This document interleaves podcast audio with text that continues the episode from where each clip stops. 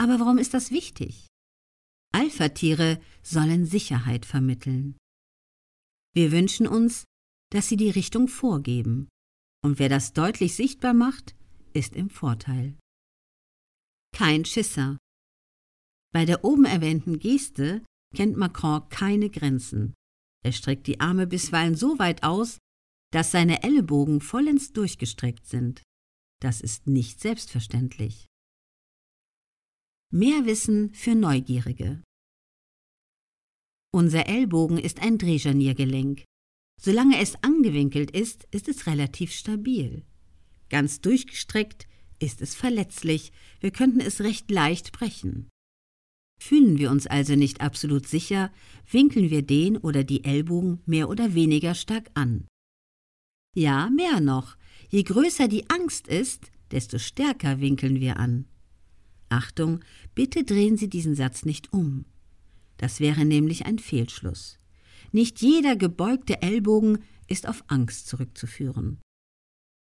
Wenn also ein Mensch es schafft, die Ellbogen ganz durchzustrecken, scheint er sich einigermaßen sicher zu fühlen. Und das hat eine starke Wirkung. Wenn der Verkehrspolizist seine Zeichen nicht deutlich, ja überdeutlich macht, bricht sofort Chaos aus. Sehen wir also jemanden wie Emmanuel Macron, der ohne zu zögern Raum einnimmt und sich ausbreitet, gehen wir davon aus, dass er weiß, was er will.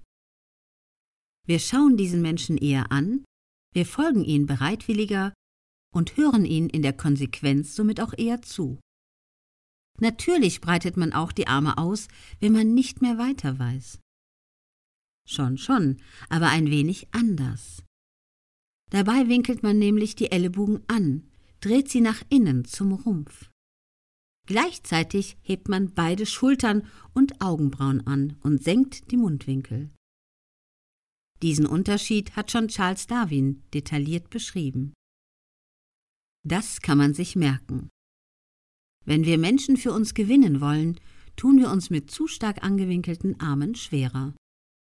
Ausgebreitete Arme mit weit geöffneten Ellbogen vermitteln Offenheit und ein großes Maß an Selbstsicherheit. Das Buch mit dem Titel Die Körpersprache der Mächtigen von Stefan Vera erschien mit 312 Seiten im September 2021 im Heine Verlag.